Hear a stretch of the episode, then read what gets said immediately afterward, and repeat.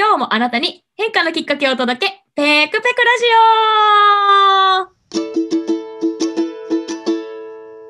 オはい、こんにちは。らしさ見つけるインタビュアーのペクです。この番組では毎回様々なゲストをお招きしてお話を進めていきます。テーマは25歳の自分にメッセージを送るとしたら、なお、現在収録はすべてオンラインで行っております。ややお聞き苦しいところもあるかもしれません。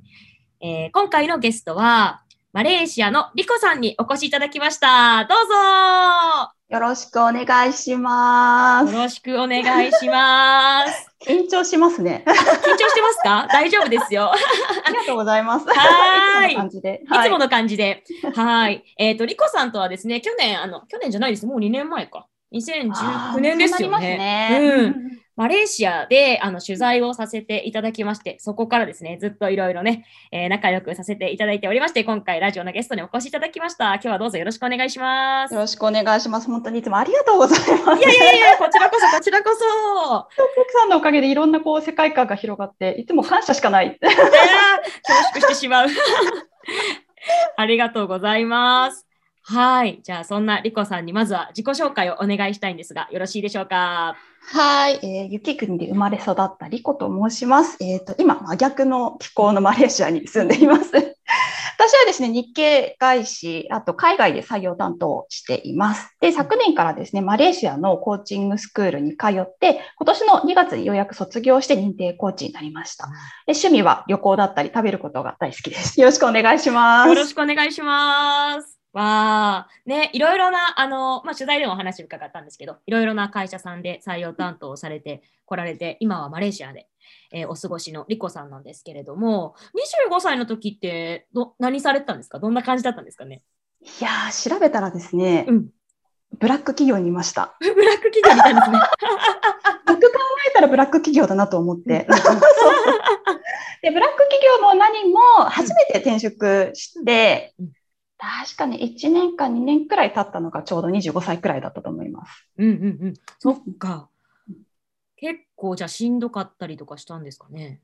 しんどかったですね。まず就活自体がリーマンショックの時代だったので、まあ、就活にそもそも失敗したというのもありますし、で、それでいて入った会社にも早く見切りをつけてしまったのもあったので、で、初めての転職だと何もわからない状態で転職しちゃったので、うん。そうなるとやっぱりね、スキルもそこまで経験もない若い、まあ、23、4歳の人間を取るっていうと、数も少ないんで、最終的に残った会社がそこだったっていう感じだったんですけれども、かそっか。はい、ああ。え、当時のご自身に何かメッセージを送るとしたら、まあテーマでもあるんですけど、どんなメッセージを送りますか？そうですね、仕事のことはちょっと置いておいて、おうおう。はい。あの、当時私、あの、英会話学校に通い始めた時だったんですね。うん。なのでう、んあの、自分を信じて、その英語をずっと勉強し続けてねって言いたい。おお、いいですね、いいですね。はい。そっか。え、ちょっとその心を、その心はってところをもう少し深く聞いても大丈夫ですか？了解です。あの、もともと、あの、私、英語とか旅行が好きで。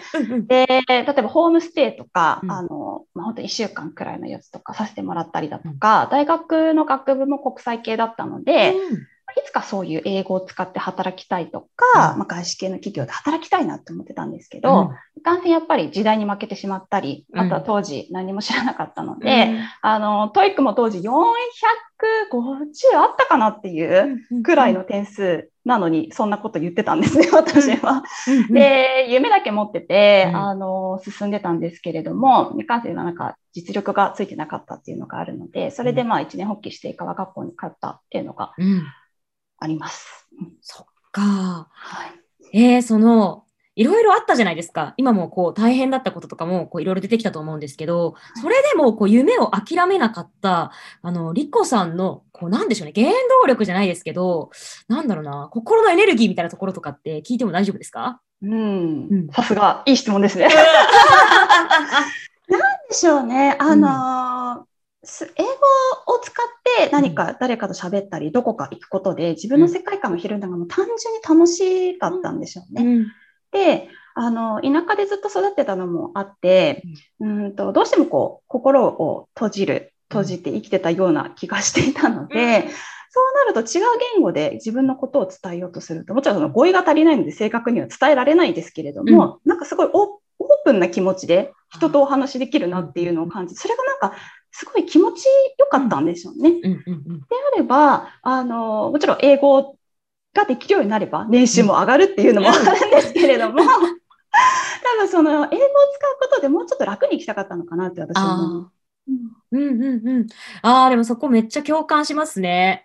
本当ですか？そう、私もなかなか日本語だと結構心閉じちゃったりとか、まあシャシャイな、なんか、りりこさんあまりシャイって思ってないかもしれないですけど、本当ですか？あの、シャイ、シャイ、シャイなところがちょっとあるので、でもはいはい英語だとやっぱ結構オープンになったりするから、そこめちゃくちゃ共感ですね。そうですね。オープンにもなれるし、なんていうんですかね、言葉の裏をあんまり考えなくていいっていうんですか？ああ、わかる。うんうんうんうん。なんか気持ちをどうしても日本語だと読みすぎてしまって、うんただ、なんか英語だとうん言葉そのまま受け取ればいいみたいなのをなんとなく感じていたので、なんかそう考えると英語ってすごい、まあ、便利って言えば便利かもしれないんですけど、なんかそのメンタル的にもいいなとかもね、思いました。うん。そうですよね。確かはいに確かに。よ読みすぎないっていうのはね、大事ですよね。うんうんそうですね。そっか。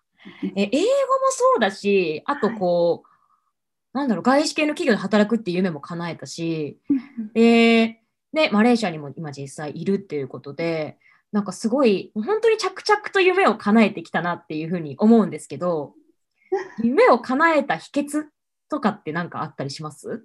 なんでしょうね。えーこれはもしかしたら以前こうペックさんにもお話ししたんじゃないかなと思うんですけど、あのー私の中、エンジンになるもの、大体悔しさなんですよね。あー。うんうんうんうん。何かこう、あの、人と比べたときにうん、私はこれができないとか、あの、特にその英語だけに言うと、周りにやっぱりこう、英語が話せる友達だったり、そういう人がいると、めっちゃ悔しいんですよね。うん。で、私もそうなりたいって思うんですよ。すごい羨ましくて、そういう子たちの生活だとか、うん。あの、暮らしてる姿がすごい羨ましくて。で、そこで、あの、悔しいから悪口を言おうとか、そういうのじゃなくて、うん。あその子みたいになりたいんだったら、その子みたいな真似すればいいとか、うんうんうん。だったらその勉強して追いつ追いついてやろうとか、うん。なんかそういうのを考えるようになって、多分そのまずは原動力としてその悔しさがまずそのエン,、えーエンジンになってるっていう感じうん。ですかね。うん。なんかそれを継続してやってるっていうのは、なんだろうな、まあ、時々こう、イベントごとがあるんですよね。その昔から言ってた英会話学校だとしたら、例えばたまにこうみんなと会って、うんなんかクリスマス会とかハロウィンパーティーとかあって、こう先生たちと交流したりとかもありますし、まあ、たまにこう、一人旅とかも行ったことがあるので、そういうところでこう、ね、自力で生きるためには英語力必要じゃないですか。いりますね。ああ、ここまでできたん、できるんだとか、うん。なんかここはできなかったなとかっていうのを振り返る点でも良かったですし、あとなんだろうな。あ、先生もすごい良かったですね。すごい優しくて、あの、素敵な先生だったので、だから英語続けようっていうのもありましたね。うーん。めちゃくちゃ、ね、もうこのね、数分だけでね、リコさんのすごい素敵なところが出てきてて、まずはそのやっぱり悔しいって思った時に嫉妬に行っちゃう人とかもいると思いますし、私も結構そういうところは正直あるんですけど、それをポジティブなエネルギーに変えてるってめちゃくちゃ素敵なことだし、あとはなんだろう、こうやっぱり周りの方のおかげっていうのを、なんか今さ最後のところですごく先生の、先生がすごく良かったとかいう話とかもそうなんですけど、それをすごく感じたりしたので、すごい素敵だななんて思いながらお話聞いてましたね。ありがとうございます。うんうんうんうん。そうだな。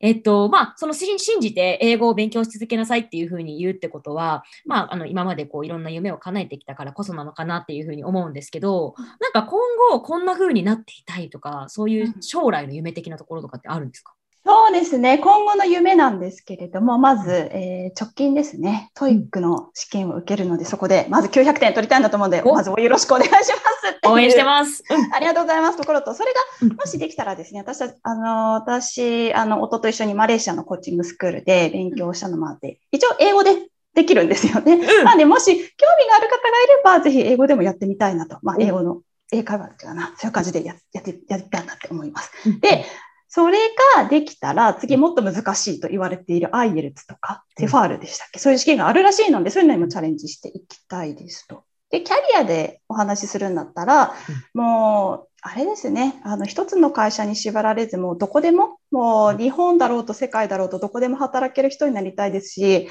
あとは本当、これまでの好きと得意で仕事できるような人になりたいなって思います。なので、まあ、いろんなまあキャリアのご相談とかも、もしあのある方いらっしゃると思うので、一応まあこれまでの採用経験とかコーチングの知識活かして、えー、夫婦でコーチングを提供してるので、もし興味ある方いたらお問い合わせいただければと思います。わあ、ありがとうございます。ね、あの、リコさんのリンクはまた後で概要欄に貼っておきますので、ぜひそちらからお問い合わせいただけると嬉しいです。そしてですね、いろいろとチャレンジされてきて、これからもいっぱいいっぱいチャレンジしていくリコさん、引き続き応援しております。ありがとうございます。はい。ということで、来週も引き続きゲストの方をお招きしてお話を伺っていきます。今日のリコさんのようにとっても素敵なお話をお聞かせいただけると思うので、ぜひ楽しみにしていてください。リコさん、今日は本当にありがとうございました。ありがとうございます。somewhere